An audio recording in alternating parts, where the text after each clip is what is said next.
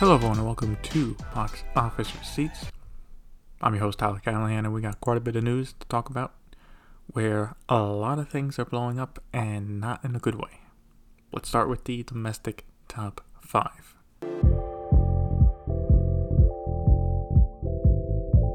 So, the first bomb we are talking about is Shazam Fury of the Gods, which opened to a terrible $30 million. In second place was Scream 6 with 17.3 million for a total of 75.8 million. Third place was Creed 3 with 15.3 million for a total of 127.7 million. In fourth place was 65 with 5.8 million for a total of 22.4 million.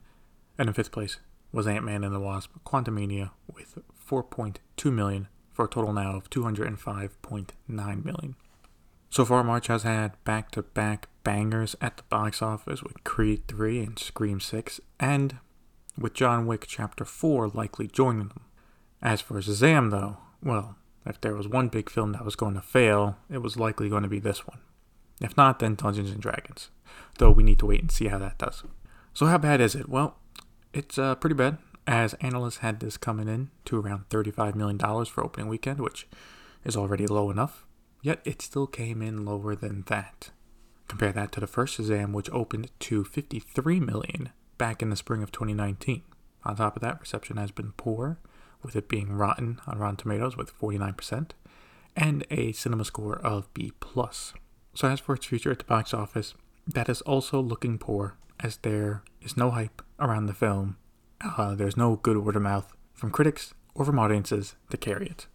How did this happen? Well, there is no clear reason for it. I think there are a few factors involved. First is that Shazam 1 came out four years ago, and unlike other DC characters which have had small cameos in other projects, Shazam has not been seen since, so there's a decent chance the general audience probably forgot about it. Second is the changes at DC, with them going ahead with basically a full reboot, so even for the people who love the first movie, it was not made clear to them if Shazam would be staying around in DCU or is this it. All of this, plus the poor reviews, well, it's not a recipe for success. As for what happens at Warner Brothers in DC, uh, I'd say right now nothing. Uh, they are still going full steam ahead with the new universe, and while they obviously would have liked Shazam 2 to be a hit, uh, it is part of the old universe and does not affect their upcoming plans. Interestingly, Zachary Levi has been on social media after the opening weekend and has publicly commented that he thinks it's the marketing that was the reason for the poor numbers. Replying to someone on Twitter, he had this to say quote, This is also true, sad but true. How much that actually affects the box office is anyone's guess, but I think the biggest issue we're having is marketing. This is a perfect family movie, and yet a lot of families aren't aware of that, which is just a shame. Usually this doesn't happen, but I understand why he would be upset about the poor numbers, as it basically confirms A, Shazam 3 is not happening, and if he does get a chance to play the role in the future, it would be in a different DC film, likely as a supporting character. Now let's take a look at the box office numbers in China. In first place again was Post Truth, which made 19.2 million for a total of 52.3 million. In second place was Revival with 6.5 million for a total now of 22.8 million. Opening in third place was Shazam Fury of the Gods with 4.3 million. Fourth place was Boonie Bears Guardian Code with 1.7 million for a total of 218.8 million. And in fifth place was M3GAN, which opened to 1.6 million dollars. So, Post Truth is doing well at the box office, increasing 11% from its opening weekend. That's great to see. As for the Hollywood films, M3GAN was not a surprise, and Shazam not doing great was kind of expected.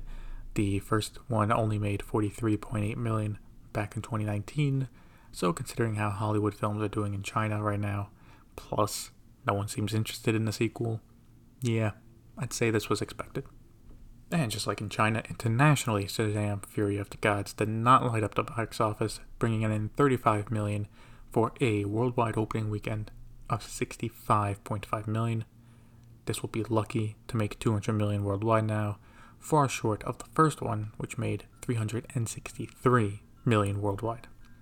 Scream 6 made 11.3 million for a worldwide total of 116 million. Creed 3 made another 12 million for a worldwide total of 224.3 million. Funny, with the 96.6 million made internationally, Creed 3 is making more for Warner Brothers than Shazam is, and it's not even their movie. They're just distributing it. 65 made another 5.1 million for a worldwide total of 16.4 million.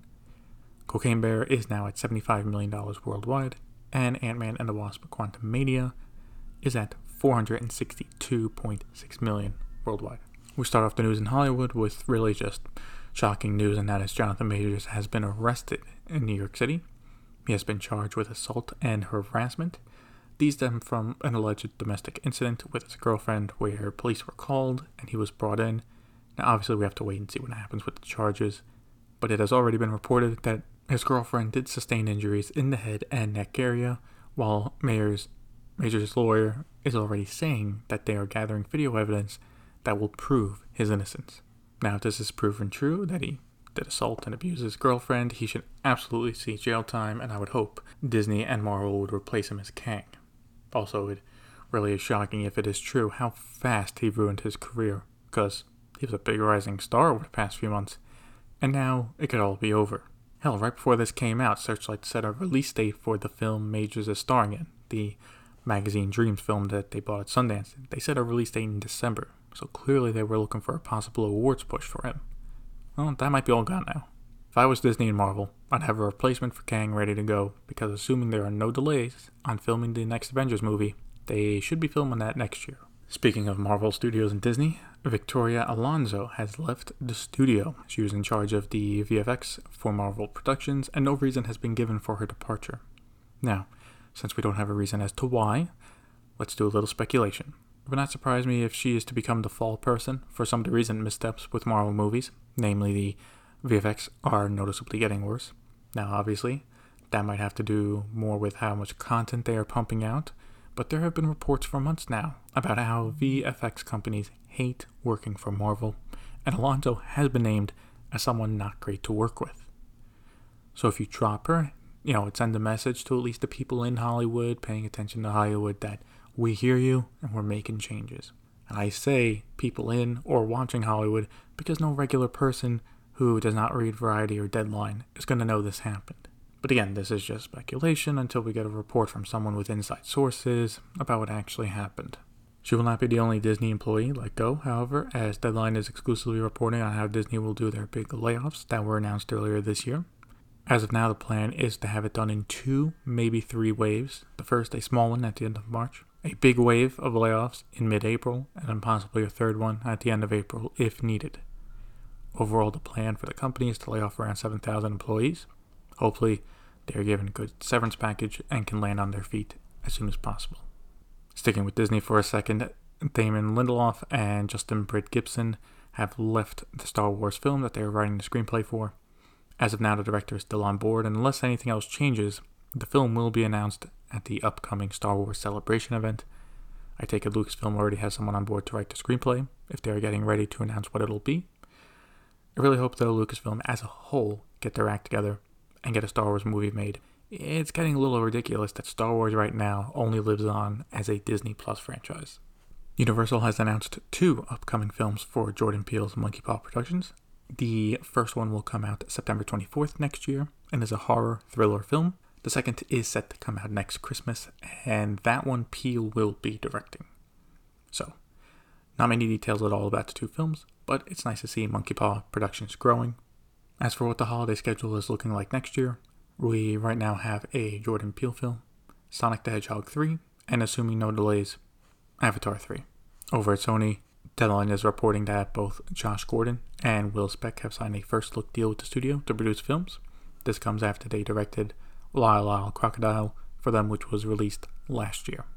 Bloomberg is reporting that Apple will be following and Amazon steps in spending 1 billion a year to produce films for theatrical release. This is not surprising as Apple has already teamed up with Paramount for Flowers at a Killer Moon for theatrical release, and they already have a slate of potential films that could go to theater first. This includes Napoleon, a Formula One movie starring Brad Pitt, or even Argylle, that Matthew Vaughn spy movie. If any of these move to a theatrical release first before going to Apple TV Plus, it would not be surprising besides Bloomberg reporting that they mentioned that Apple is already in talks with studios to make a deal to distribute films. I would say if a studio makes a deal it's going to be either Warner Brothers or Sony.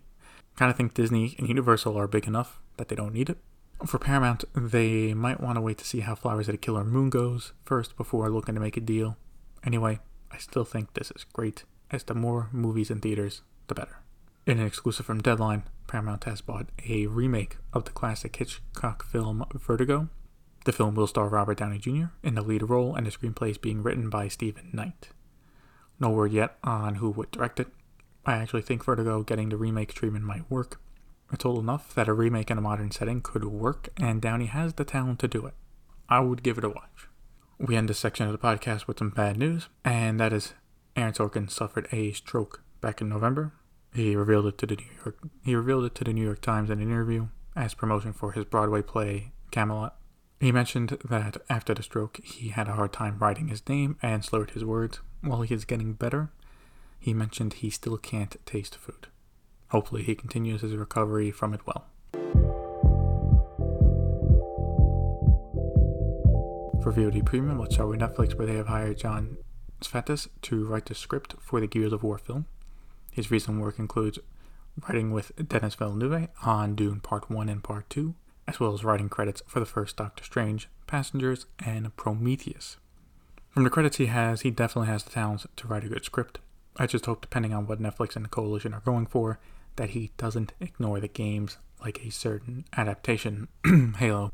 They have also renewed one of their hit shows, You, a thriller about a serial killer, for a fifth and final season. They recently just released the second half of season 4. For Peacock, Eddie Redmayne has been cast as the main lead for a new show in development between Peacock and Sky Studios.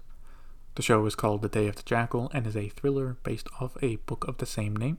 Disney is trying something new with an upcoming Searchlight film, Flamin' Hot, which we are first hearing about thanks to an exclusive from Deadline. The film is about the story of how the Flamin' Hot Cheeto was made and is directed by Eva Longoria. What Disney is doing domestically is that it will be released on both Hulu and Disney Plus at the same time when it debuts on June 9th. Internationally, it'll just be released on Disney Plus as they don't have Hulu. So I wonder why they are doing this because up until now, Searchlight films just go straight to Hulu. That's it. Or it's the ones that go to stream and go to Hulu. Maybe they want to test the waters and see how many views the film gets between both services. Really, all of 2023, eyes will be on Disney and how they want to deal with the future of Hulu as they get ready to potentially buy the rest of it next year. Disney Plus will also be getting a new docu-series soon focused on Ed Sheeran. Called The Sum of It All, the four-part series will focus on the singer's personal life and it premieres May 3rd. Taking a look at Paramount Plus, they announced a release date for Yonder, a Korean series that they produced with CJ ENM. This is one of the shows that they have produced together following their partnership that was announced back in 2021. The show, already available in South Korea, will launch on Paramount Plus on April 11th in America, UK, Canada, Italy, Germany, and Latin America, along with a few other countries. Paramount Plus is also releasing a new action thriller series called Rabbit Hole, starring Kiefer Sutherland. It starts airing March 26th, and so far has gotten solid reviews, with a 75% on Rotten Tomatoes. And it for this episode of Box Office Receipts. Thank you for listening, and see you next time.